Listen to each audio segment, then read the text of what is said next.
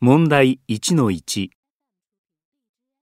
次の質問の答えとして、正しいものを A、B、C から一つ選んでください。 1、日本のアニメはいつ頃から海外に輸出されるようになりましたか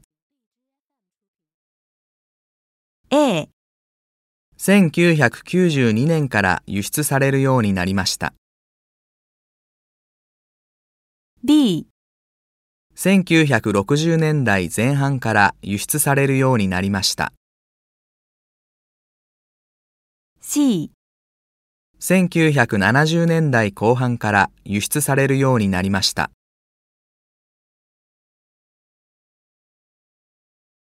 2、 65%という数字は何を表していますか A、日本で作られるアニメの65%は輸出されています。 B、世界の65%の国で日本のアニメが放送されています。